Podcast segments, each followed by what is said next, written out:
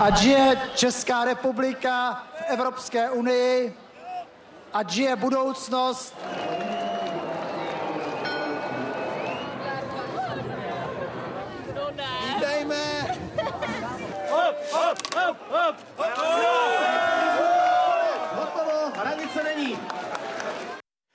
Je to tak, jak už jsem zmínil, Česko letos oslaví 20 let v Evropské unii. Do 27 vstoupilo 1. května roku 2004 spolu s dalšími devíti zeměmi. Předcházela tomu léta vyjednávání, která v roce 2003 vyústila v referendum o přistoupení České republiky k Evropské unii. Víc než 77% hlasujících se tehdy vyslovilo pro vstup do společenství. O tom, jak se v něm Česku daří, dnes na konferenci debatovali politici.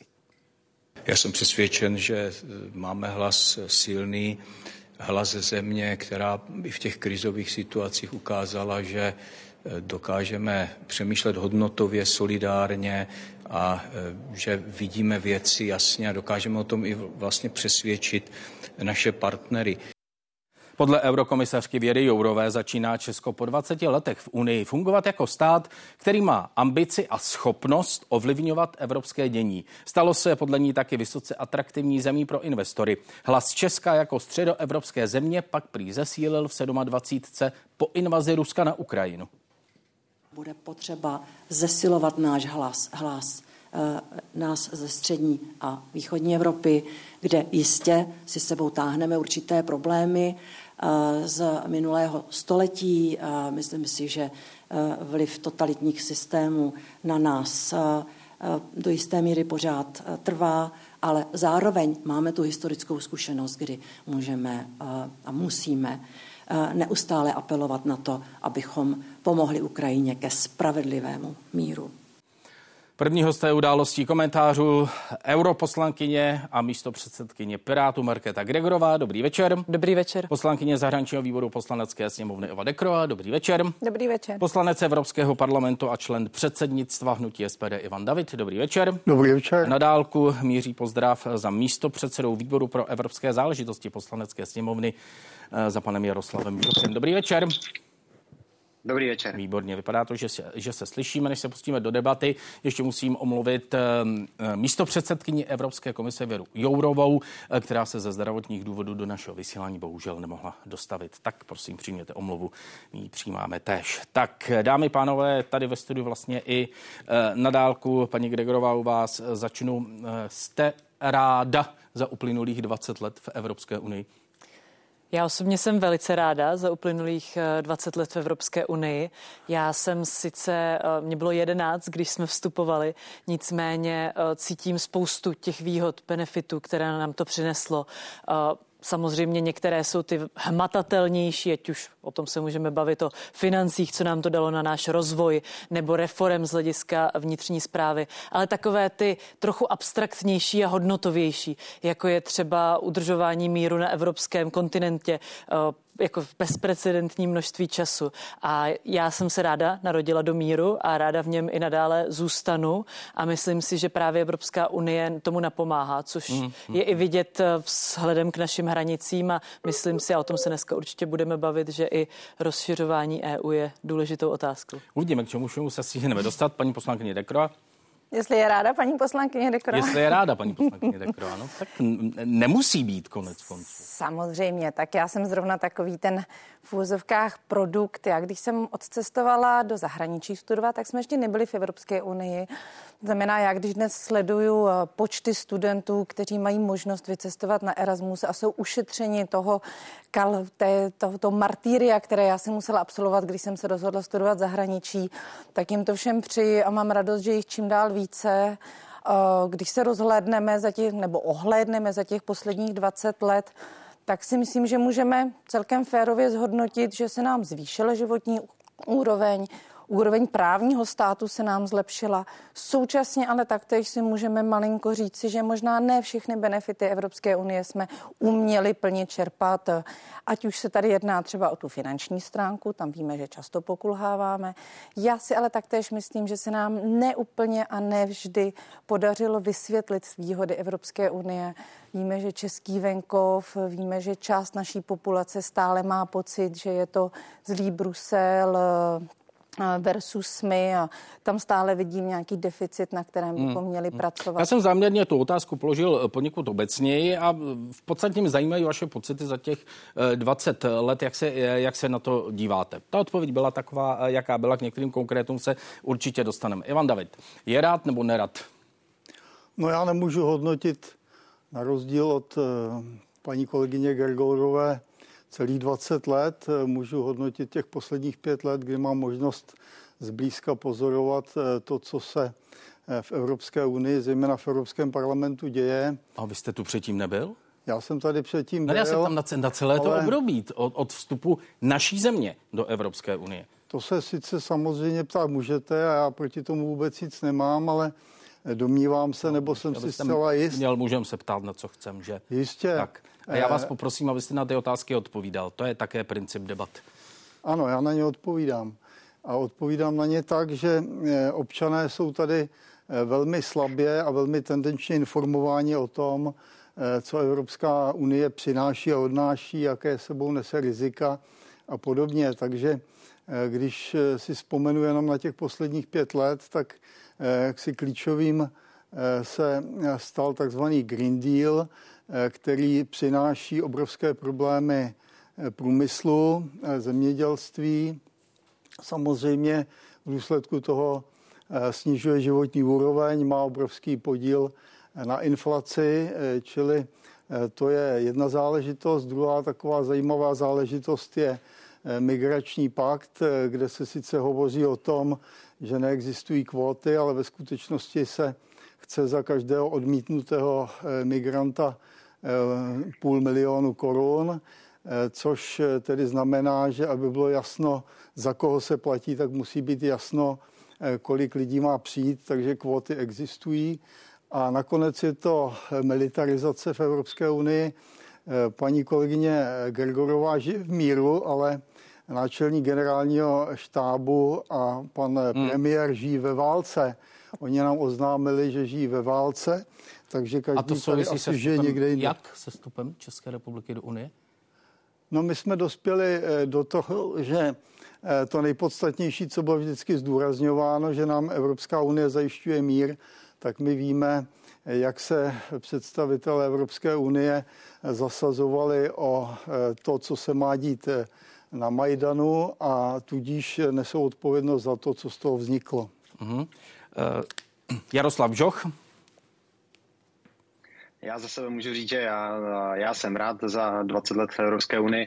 By se to i v úvodu přirovnával k manželství a ono to je takové manželství. Prostě někdy to je nahoru, někdy to je dolů, ale důležité je, že v tom jako společném životě nám to jde s Evropskou unii dobře.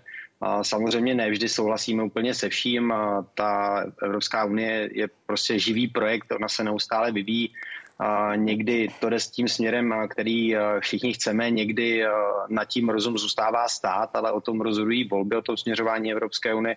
Takže já za sebe jsem určitě rád, ale na Evropské unii je prostě potřeba pořád pracovat, pořád ji rozvíjet. Tam, kde ta spolupráce má smysl, tam, kde nás to zbližuje a ty státy členské sjednocuje, tak tam to zabrat víc a naopak tam, kde máme nějaké niance, kde nás to rozděluje spíše, tak tomu se třeba tolik nevěnovat a hledat jiné cesty, jak nás posouvat dál. Ale za sebe jsem rozhoděná.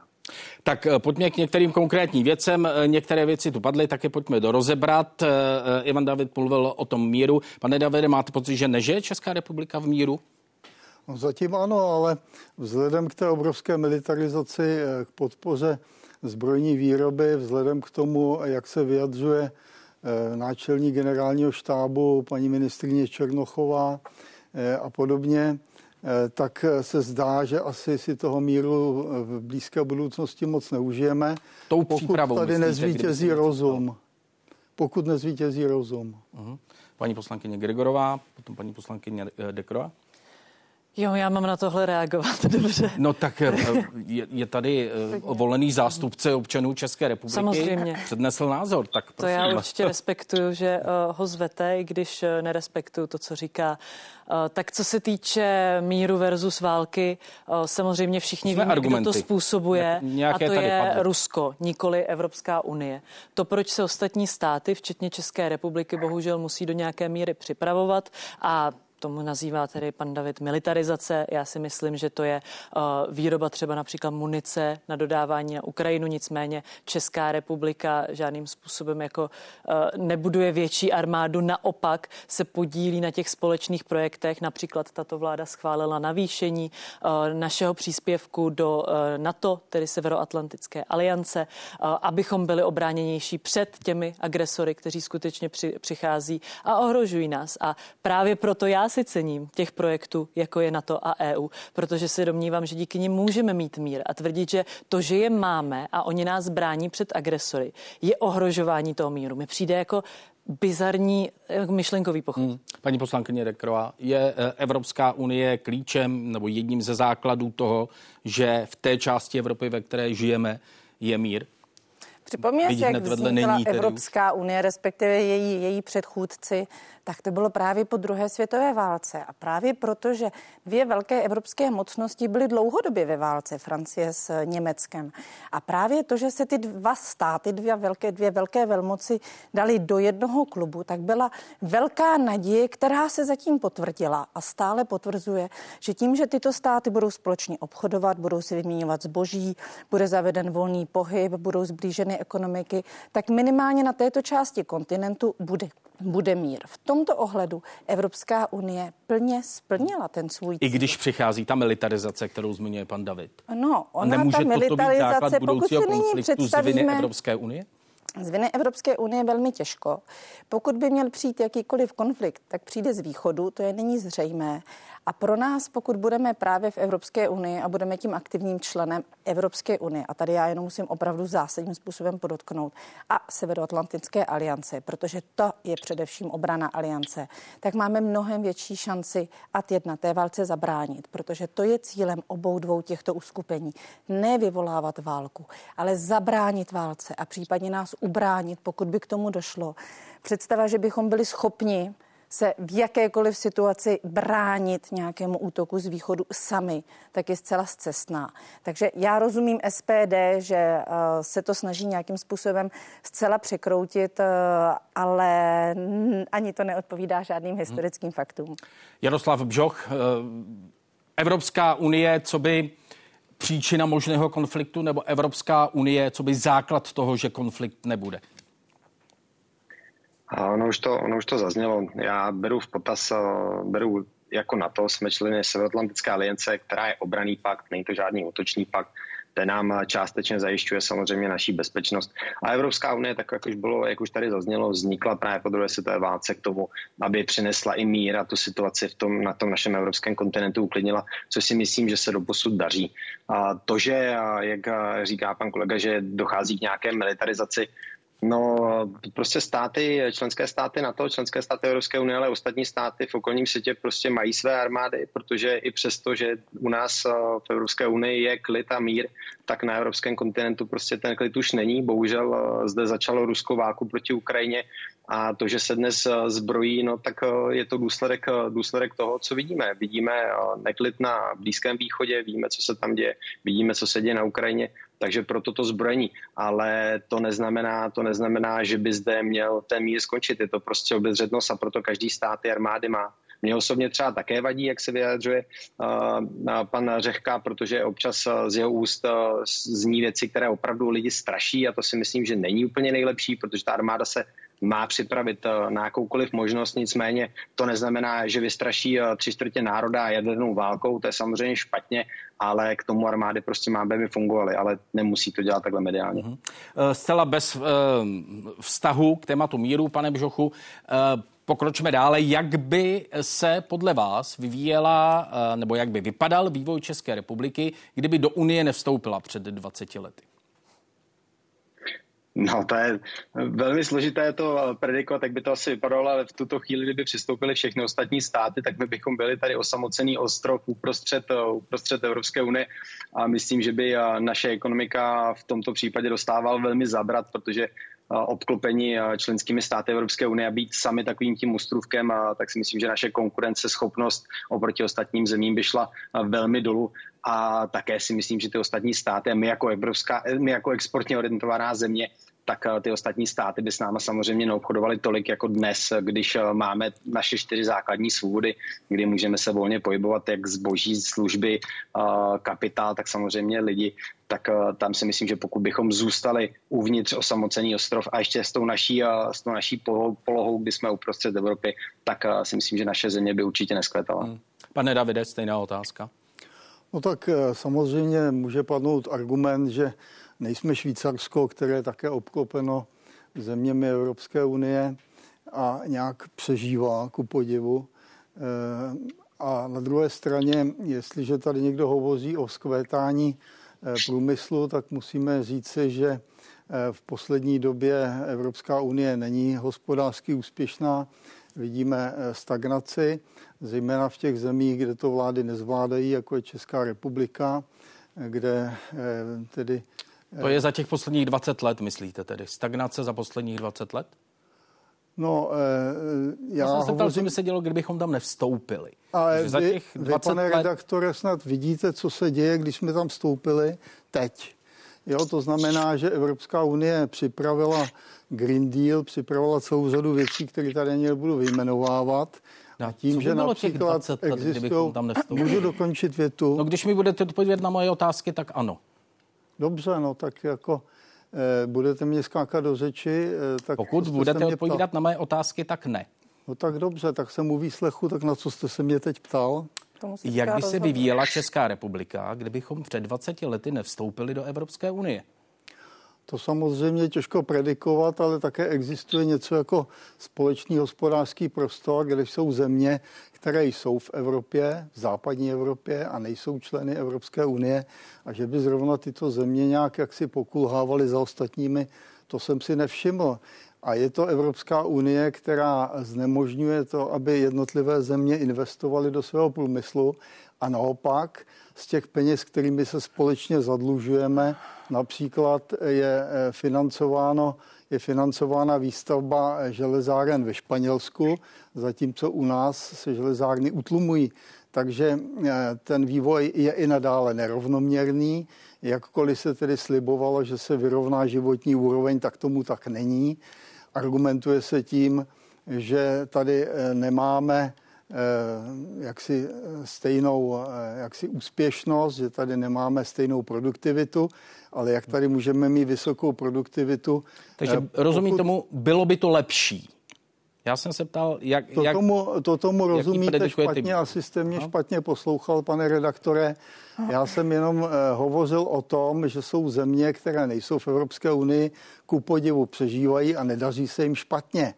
Eh, takže jestli jste z toho usoudil, že bychom na tom byli lépe, kdybychom nebyli v Evropské unii, nic takového už jsem neřekl. No raději jsem si to upřesnil, aby to bylo všem jasné. Paní Dekroa? Kdybychom nebyli v Evropské hmm. unii, hmm. tak jsme chudší. Jsme chudší. Určitě? Je to velmi pravděpodobné vzhledem k tomu, kde se nalézáme, vzhledem k tomu, jak jsme velcí, vzhledem k tomu, jak funguje náš průmysl, vzhledem k tomu, jak funguje naše ekonomika. Myslím, že na to nemusíme mít vystudovanou ani politologii, ani jako makroekonomii. Smlouvy, smlouvy, pružné obchodní vztahy, to by nefungovalo? Nevěřím tomu. A ještě prosím, krom toho, že bychom byli chudší, tak se taktéž domnívám, že bychom byli mnohem více vystaveni nebezpečím, určitého druhu populismu, který i zde uh, kvete a je obtížné mu zabránit. Evropská unie není jenom ekonomický projekt, Evropská unie je i politický projekt. A my v okamžiku, kdy jsme se k němu hlásili, tak jsme se hlásili a v tom referendu se občané vyjádřili nejenom k tomu, chceme doběhnout tu západní úroveň života, to znamená, co se týče té ekonomiky, ale my jsme se přihlásili i k nějakým hodnotám. A ty hodnoty jsou taktéž součástí té Evropské unie. A to je znovu stále opakovat rozumím, že pro některé to nemusí mít eh, ten dopad, ale třeba vidíme, jak moc dnes eh, touží být součástí eh, tohoto klubu této unie Evropská, promiňte, Ukrajina, protože se chce přihlásit k těmto evropským hodnotám. A jsme ve středu Evropy, vidíme, co se děje na východ od nás. Si myslím, že je důležité toto opakovat a nevěřím, že by nám cokoliv přineslo být mimo tak za, tento klub. Zas máme zemi, která nechtěla být součástí tohoto klubu. Teď má na mysli Velkou Británii, která před lety odešla. Eh, paní poslankyně Gregorová, hmm. lépe, hůře, co by se tady dělo nebýt členství v Evropské hmm. unii? Eh, tak eh, já mám politologické vzdělání, ale také přípravu, takže můžu říct konkrétní částku. Byli bychom o 740 miliard chudší, protože to je ta částka, kterou jsme eh, z Evropské unie přijali více, než jsme tam dali, tedy ten rozdíl mezi tím. Takže 740 miliard na náš rozvoj, to už je poměrně značná částka od toho roku 2004. Také ale si myslím, že ještě tady ne- nezaznělo a je podle mě důležité si říct, že co bychom neměli, je spolurozhodovací právo pravomoc na tom, o čem se zbytek Evropy baví. Už teď trošku tratíme na tom, že nejsme mezi zeměmi eurozóny, tedy že se nemůžeme podílet na těch rozhodnutích tam, o tom našem společném ekonomickém prostoru, ale kdybychom neměli vůbec na ničem podíl a jenom byli uprostřed s tím, co už tady bylo zmíněno paní Dekro, eh, že jsme exportní ekonomika, myslím si, že nějakých 84% našeho vývozu jde do EU, přímo do, do zemí EU, tak eh, samozřejmě, že bychom měli mnohem náročnější si vyjednat ty podmínky. A ten příklad Velké Británie je podle mě dobrý, protože její příklad právě ukazuje, že ty podmínky měla mnohem náročnější si potom vyjednat. A to je to. Velká země měla už předtím značnou historii a partnerství se všemi možnými zeměmi. Docela se spolíhali například na Spojené státy americké, že s nimi navážou nové obchodní dohody a najednou se ukazuje, že nejsou tak výhodné, protože jsou sami. Ono být součástí toho největšího ekonomického a demokraticky propojeného prostoru má prostě tyhle ty výhody. Ale je to rozhodnutí suverénní země, eh, suverénních lidí v této zemi. Tak já ještě přidám eh, několik dalších eh, čísel. 69% Čechů si myslí, že členství v Evropské unii je pro zemi celkově výhodné. Opak uvádí jen 24%. Oproti průměru Evropské unie, který je v pozitivním hodnocení 72%, se tak Češi odlišují zcela minimálně. V kategorii obyvatel ve věku 26 až 39 let bere členství v Evropské unii jako přínos dokonce 79% obyvatel Česka. Nejvíc oceňovaným přínosem Evropské unie je pro Čechy možná trochu překvapivě to, že dává více pracovních příležitostí. Překvapivé je to proto, že Češi průměrně využívají možnost pracovat v celé Evropské unii mnohdy za výrazně lepších platových podmínek než tady v Česku oproti jiným národům zcela minimálně. Naopak jako největší problém vidí Češi malý vliv Česka na celou unijní rozhodování a taky to, že Evropská unie řeší věci, které by se podle Čechů lépe vyřešily na české národní uh, úrovni. Uh, tak uh, Dámy a Pánové, přidám ještě jedno číslo, hned ho eh, tady najdu. A to číslo se týká loňského podzimního eurobarometru. Vztah Evropské unii 24% negativní, 31 pozitivní, 44% neutrální. Eh, celková výhodnost, tu jsem zmiňoval. O, volby do, o volby do Evropského parlamentu se zajímá necelá třetina lidí, což je nejméně z celé Evropské unie. Tak to jsem chtěl uh, doplnit, eh, pokud je o zájem nebo o vnímání Evropské unie ze strany občanů České republiky.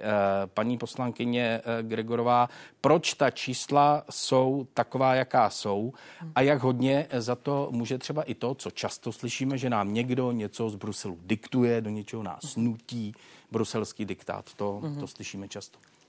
Je to tak. Tak těch čísel tam padlo hodně, já to zkusím trochu uh, rozdělit. Co se týče toho zájmu o ty volby a tedy z hlediska účasti, tak jsme druhý nejhorší, ještě za námi je Slovensko, ale možná z hlediska průzkumu se propadneme až na chvost. Eh, tam si myslím, že to je... Myslím, že to byl ten podzimní eurobarometr, na konci. To je, mm. je to chvost, dobře.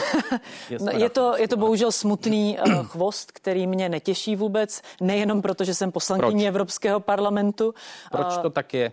A jak uh, Myslím si, že do nějaké míry je to dáno uh, historií toho, jak se o Evropské unii mluvilo a co se od ní očekávalo. A tady mám slova kritiky hned na několik stran. uh, já si navždy budu velice vážit všech lidí, kteří nás přivedli do Evropské unie v tom roce 2004 a zařídili to. Nicméně je pravda, že to byl do velké míry projekt elit a s občany až na to referendum, které ale bylo, přiznejme si to trošku, Eh, je to jasné, chceme tam a podobně a vlastně se o tom nedebatovalo, nebylo to jako nějaké švýcarské referendum, kde je skutečně hodně debat, tak uh, jsme se tam prostě dostali a lidé vlastně netušili, a lidé vlastně Dobře. netušili, Dobře. Uh, co od té unie mají očekávat a očekávali od ní tím pádem všechno a nebo nic. A teď najednou zjišťují, hm, ta unie nenaplňuje to, co jsem očekával. Ačkoliv jim nikdo nevysvětlil, co přesně pro ně může udělat. To je jedna část. Druhá část jsou podle mě politici, kteří si z toho takzvaného Bruselu, a tím se dostanu k tomu diktátu Bruselu, dělali v posledních 20 letech otloukánka, když se něco nepovedlo typicky na domácí scéně. Oni něco pokazili nebo něco zapomněli udělat v Bruselu a potom přijeli a řekli, a nemůžeme s tím nic dělat, za to může ten zlý Brusel. Což v lidech vyvolalo dojem, že se tam právě rozhoduje o nás bez nás a akorát to podpořilo jako jejich nezájem o tom vůbec se zapojit do té debaty. No potom jsou tam te, uh, potom je tam celé to téma jako diktátu Bruselu. A abych tady chtěla, aby jako zaznělo, to, že diktát z Bruselu je naprosto neexistující. A ukážu to na jednom příkladu. Ukážu to na příkladu covidové pandemie. Tam jsme viděli, že ačkoliv Evropská komise a celá Evropská unie už měsíce předtím, než to u nás všude vypuklo, u nás konkrétně v březnu, tak upozorňovalo na to, že je potřeba nakoupit roušky, plicní ventilátory, že to bude náročné. A tady v této vládě, tehdejší vládě eh, pod Andrejem Babišem, tak jsme se dozvěděli, že to bude jako trošku horší chřipečka. A po celé Unii se nenakupovaly ty ventilátory, po celé Unii se pak začaly zavírat hranice, narušil se šengenský prostor, pohyb osob a tohle všechno by se přece, kdyby byl diktát z Bruselu, prostě komise by zavelela ty měsíce předtím a zajistila Takže by to, ty ne? negativní pohledy za to mohou čeští politici, nikoli to, jak funguje Brusel. Eh, myslím si, že když eh, se dozvíme, jak vlastně funguje Brusel, a tady nechci opravdu už příliš brát mnoho času na to, na ty detaily, ale že tam je uh, ta komise, kde jsou nominovaní komisaři, že tam je ten Evropský parlament, kde jsme volení přímo občany, že tam je ta Rada Evropské unie, kde jsou ti ministři národních vlád, kteří tam vyjednávají klidně i ty zájmy toho státu. A že tyto tři instituce se musí shodnout, jinak to nepostoupí, tak to se nedá nazvat diktátem jedné instituce. Tam je tolik kompromisů, které my každý den děláme. Někdy jsou únavné, pak jsou do x hodin mm-hmm. ráno. Dobře. Prostě myslím si, že i tady ten příklad s tím covidem tak ukazuje, hmm. Eh, že eh, Evropská unie v mnoha ohledech naopak musí velice přísně poslouchat ty hmm, členské Rozumím. státy. Ivan David a otázka stejná tedy jako na začátku. Proč ta čísla jsou taková, jaká jsou? Připomínám celková oblíbenost, negativní postoje, nezájem o evropské volby. Já to, Malý zájem, já to přičítám tomu, že jsou lidé naprosto nedostatečně neúplně, když nechci říct přímo nepravdivě informováni. Já když si eh, přečtu Euraktiv, tak eh, mám pocit, že jezdím do úplně jiného Bruselu, než z kterého přicházejí tyto, řekněme, informace. Eh, takže to je, myslím, hlavní problém, protože lidé se mohou rozhodovat jedině podle toho, jaké informace se k ním dostanou. A pokud se k ním dostanou informace neúplné nebo nepravdivé, no tak se rozhodují samozřejmě nesprávně a ve svůj neprospěch. A pokud tady zazněla nějaká čísla, tak já bych vedle toho čísla 740 nebo 720 miliard uvedl číslo 400 miliard, které odchází každoročně z České republiky.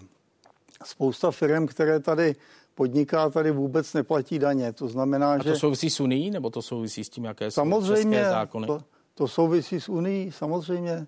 Eh, to, eh, potom, že nám Unie nic nediktuje, eh, tak samozřejmě existuje celá řada nařízení, která jsou přímo vykonavatelná, to znamená... Unie nadiktovala, že se tady nebudou platit daně z dividend, rozumím tomu správně. No, Unie umožňuje, aby odtud byl vyvážen kapitál. Eh, ne, jste říkal diktát. Jste, tak proto se ptám, jestli Unie České republice nadiktovala, že se tady nebudou platit daně z dividend. No, Unie umožňuje, no, aby... Nadiktovala, že se nebudou platit daně? Eh, no, eh, já si myslím, že to je úplně jiná otázka, protože to je otázka na ty, kteří by mohli a kteří nechtějí prostě obtěžovat nadnárodní korporace tím, aby platili nějaké daně. V tom je ten problém. V tom je ten problém a je zatím samozřejmě nedostatek suverenity, jako pohrdání eh, vlastní zemí, které je neuvěřitelné. Já jsem dneska tady narazil na výrok ministra pro evropské záležitosti Martina Dvořáka, který řekl, nesmyslným lpěním na v uvozovkách republice se řadíme ke KLDR Laoské lidové republice a tak dále. Jo, čili a to tohle takové, snižuje, my jsme začali u těch čísel. Promiň. To je takové tohle snižuje vlastních zemí. To jsou lidé, kteří nás mají reprezentovat, Českou republiku, a oni se s takovým pohrdáním vyjadřují k republice, kterou mají re- respektovat. To je prostě něco neuvěřitelného. Pan Jaroslav eh, Bžoch a jeho hodnocení těch eh, čísel, která jsme představili, celková obliba eh, víceméně na průměru Evropské unie, nezájem o Evropskou vůli a tak dále, už to nebudu připomínat. My jsme to řešili v minulém období, v tom předminulém období se to řešilo, proč, proč vlastně u nás ty, ten zájem o ty volby je tak malý. Zkoušeli jsme zakládat i ve sněmovně a Evropskou platformu, kde jsme se dohodli o tom, jak lépe lidem vysvětlovat ten vliv právě Evropské unie na ten náš život. Zatím se nám to pořád nedaří, ta komunikace ven, abychom občany České republiky seznámili s tím, jak Evropská unie funguje, co pro nás dělá, co my děláme pro ní, jak je důležitá tak je, tak je složité a tohle se nám prostě nedaří. A tady to musíme zlepšit, abychom ten, ten zájem o to Evropskou jako takovou zlepšili. Je problémy v tom, že my dnes i na to napříč naší politickou, politickou reprezentací nemáme samozřejmě jednotný názor na Evropskou unii. Dnes už to dávno není nějaká hospodářská unie, dnes je to spíše politická unie. Ta politika tam hraje vyšší a vyšší roli. Máme zde, máme zde politiky, kteří by chtěli už dnes mít federalizaci, což pro mě třeba nepřípustné takže v tom jsou také další dohady. Nedokážeme se shodnout na tom, jak by ta Unie měla vypadat do budoucna, kam by měla směřovat, jaké pravomoci by ještě měla mít a jaké by naopak mít neměla. Když se podíváme i na ten příklad Velké Británie, tak eh, Británie když nebudu hodnotit na základě kampaně, kvůli které odešla z, z Evropské unie, tak byli nespokojení s tím, jak se vyvíjí Evropská unie ve směru to, jakou velkou pravomoc má Evropská komise zastupování nás na, venek, na venek a podobně. S tím já osobně mám také problém. Takže to jsou věci, na kterých, na kterých budeme muset pracovat, ale zároveň to musíme vysvětlovat lidem, že když půjdou k těm volbám, tak oni budou rozhodovat o tom, jaký ten směr bude a ty europoslanci, kteří tam budou sedět, tak na to samozřejmě budou mít vliv a to se nám bohužel, bohužel nedaří. A jenom eh, jednu věc, tady hmm. se chtěl trošku ohradit oproti tomu, co říkala, co říkala paní Gregorová o tom, že tady Andrej Babiš říká, že to bude nějaká chřipečka a v závislosti pak jako celá Evropská unie nenakupovala roušky. No, Evropská unie nakupovala roušky, protože nikdo nevěděl, co ten covid bude, co to přinese a jak se s tím budeme vypořádávat. Byla to úplně jiná situace. Ale zase na druhou stranu to krásně ukázalo na to, co my na, musíme dělat a co do budoucna musíme, na čem musíme zapracovat a to je nějaká soběstačnost, ať už sirovinová, ať už, ať už potravinová, anebo technologická, mm-hmm. kde nám Evropské unie vlak a bude to velký, velký, ještě velký cíl před námi. Ano, děkuji za tohle doplnění. Eh, paní Dekro. Já už jenom krátce. Zas těm číslům, ano. A ať se vrátíme k těm číslům, tak ta čísla nejsou zase tak špatná protože nadpoloviční 70%, 79%. 69 mezi mladými, mezi mladými. Je to víc ještě, ano, ano. 79% mladých lidí vidí Evropskou unii pozitivně. To si myslím, že je skvělý výsledek.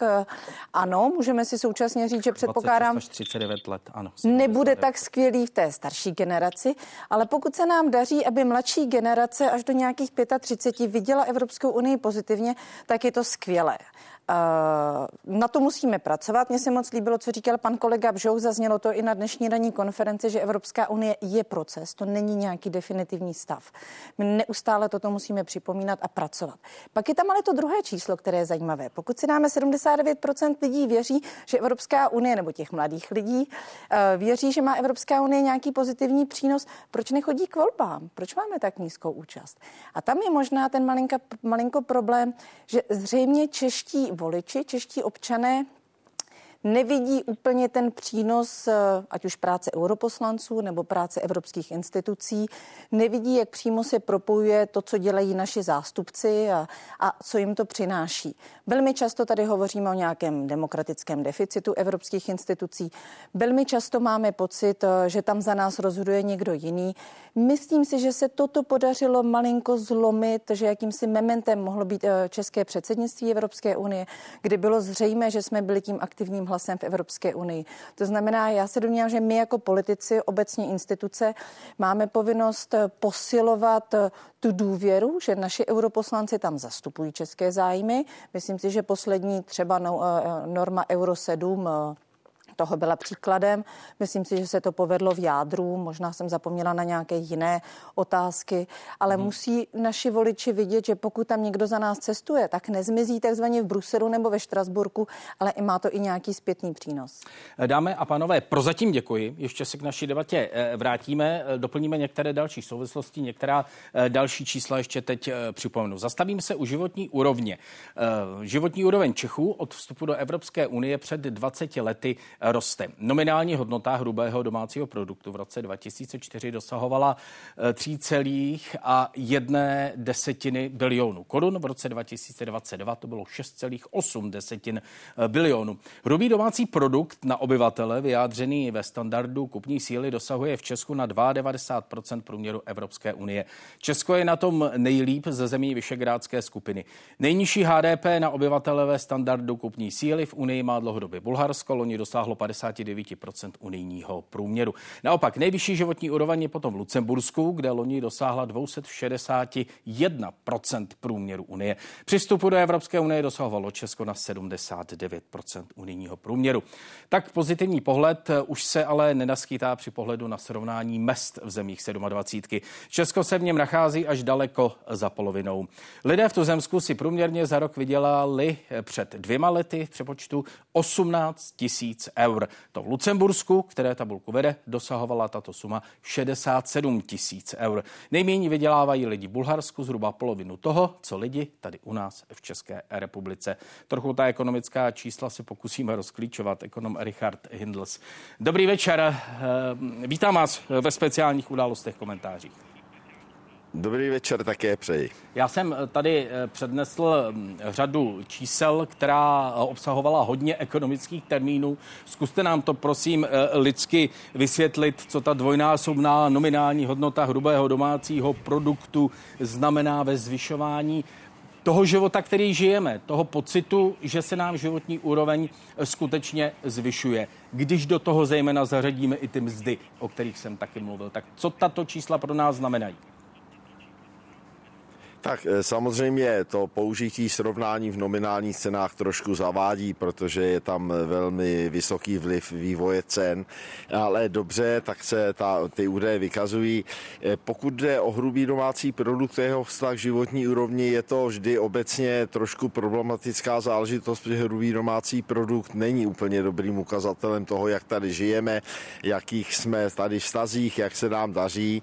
Eh, pokud to zase příliš zúžíme jenom na mzdy a my jsme podle údajů Českého statistického úřadu těsně před Vánoci nebo v listopadu roku 23 na hodinových vzdách na 55% eh, Evropské unie, tak eh, pokud to zase zúžíme příliš jenom na ty mzdy, tak je to zase hm, příliš velká redukce.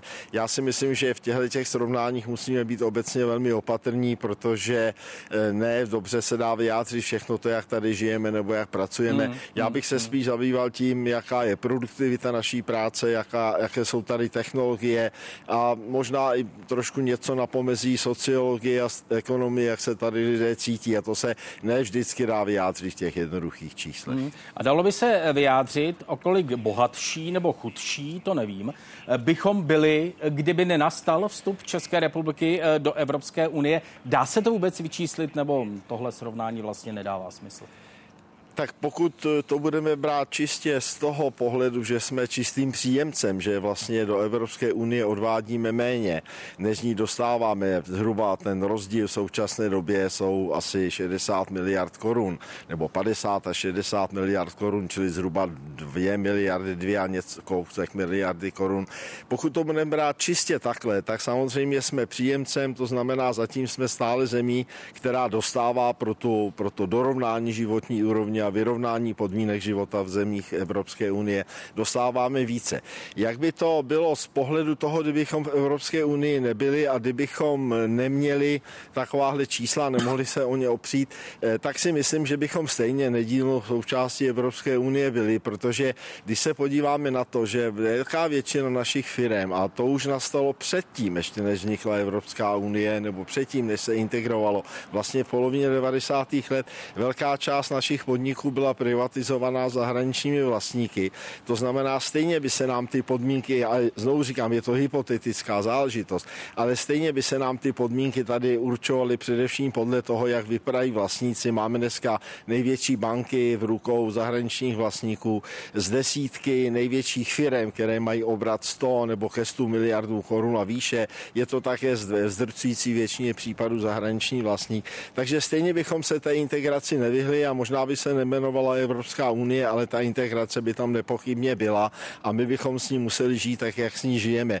Je pravda, že ta historická náklonost a taková určitá snaha obrátit se směrem na západ Evropy nás do toho souručenství přivedla a už to asi dneska nikoho hmm, hmm. nepřekvapuje. No a návrat, řekněme, k těm základům, to znamená ještě k době Evropského společenství uhlí a ocely nebo Evropskému eh, hospodářskému společenství, to je v dnešní době ještě reálné, to politické reprezentace eh, umožní, dá se o tom přemýšlet? Tak pokud se vrátíme přímo k uhelné unii, tak jsme někde v polovině nebo v 50. letech minulého století. To je potřeba zase brát v kontextu končící druhé světové války, zoufalé snahy všech zemí o obnovu, prostě snahy lidí začít žít normálním způsobem, zbavit se těch zátěží, které válka přinesla. Ty nejsilnější země, tenkrát Francie, Británie, se tak snažili na jedné straně prostě integrovat a vytvořit jinou Evropu a na druhé straně já v tom spatřují také snahu nějak začlenit Německo, které se stále považovalo za rozdělenou zemi, bylo zemí, která byla rozdělená se všemi těmi negativními důsledky, které to mělo, tak to byl takový přirozený proces a ta integrace zesílila potom možná v polovině 70. let, kdy Jonkypurská válka, teď jsme zase v nějaké analogii, protože Izrael je znovu ve válce, ale ta Jonkypurská válka z poloviny 70. let nastavila trošku jiné, jiné světlo, jiné zrcadlo na to, co se tady dělo 20 let po druhé světové válce a prohloubila ty integrační tendence, i když možná v těch 70. počátkem 80. let to nebylo až tak formalizováno. No a potom už přišla 90. léta, eh, rozdělení Evropy padlo, už Evropa byla více méně homogenním celkem z hlediska politického uspořádání a potom přístupové rozhovory ke konci 90. let a nástup Evropské unie, nástup eura, to si myslím, že jsou v podstatě kulturně, historicky, eh, možná možná i mentálně takové přirozené pilíři, na kterých dneska Evropská unie stojí a pro mě to žádné velké překvapení hmm. není. Poslední věc, pane profesore, euro. To je víc ekonomický nebo víc politický eh, projekt a má spíš přínosy nebo víc přínosů nebo víc nevýhod? Tak z pohledu samozřejmě politického nebo ekonomického jsou tam ty složky obě, protože čistě formálně musíme splňovat kritéria. Eh, z těch čtyřech kritérií my splněme jedno, to je vlastně především výše dluhu v současné době, protože ten je u nás proti hrubému domácímu produktu nějakých 44-45%. Ale to je jenom jedna stránka věci, tak jak se eh, věci vyvíjejí. Já si myslím, že dneska téměř 100% je to čistě politická záležitost a otázka politického rozhodnutí rozhodnutí. Stačí sledovat jenom poslední debaty okolo toho přístupového systému RME 2, eh, který vlastně jako by měl být takovou tou otevírací branu a tady je krásně vidět, jak se politické reprezentace nemohou dohodnout a nechtějí vlastně připustit tu předcíň, to předsálí, do kterého bychom měli vstoupit. A tady je potřeba říct jednu důležitou věc. Pokud budeme vlastně takhle uvažovat o tom, jak vstoupit do ERM2, tak prakticky to euro nebudeme mít nikdy, protože nemá smysl do toho ERM2 vstupovat, pokud na konci toho tunelu není vstup do eurozóny. Takže z tohohle pohledu eh, ani tady nedokážu říct jednoznačně, co je přínosem, co je, nebo dokázal bych říct přínosy a výhody, ale není to samozřejmě nuléničková veličina. Já bych řekl, že ty debaty, které se teď vedou, spíše svědčí, protože euro by přínosem bylo, ale má to také celou řadu negativních stránek. Eh, jsou tam objektivní ekonomické fakty, jsou tam také celé řady mýtusů a fám, které reálně potom v ekonomice neexistují, ale spíše si myslím, že ten projekt eura je, řekněme, možná více perspektivní, než to, kdybychom euro neměli. Ostatně 20 z 27 zemí dneska v eurozóně je a moc si neumím představit, jaká by byla naše pozice, kdybych už dneska bylo třeba 25 a my ne. Pane profesore, i vám díky, že jste si udělal čas na speciální události komentáře. Naschledanou. Také, také přeji dobrý večer. Události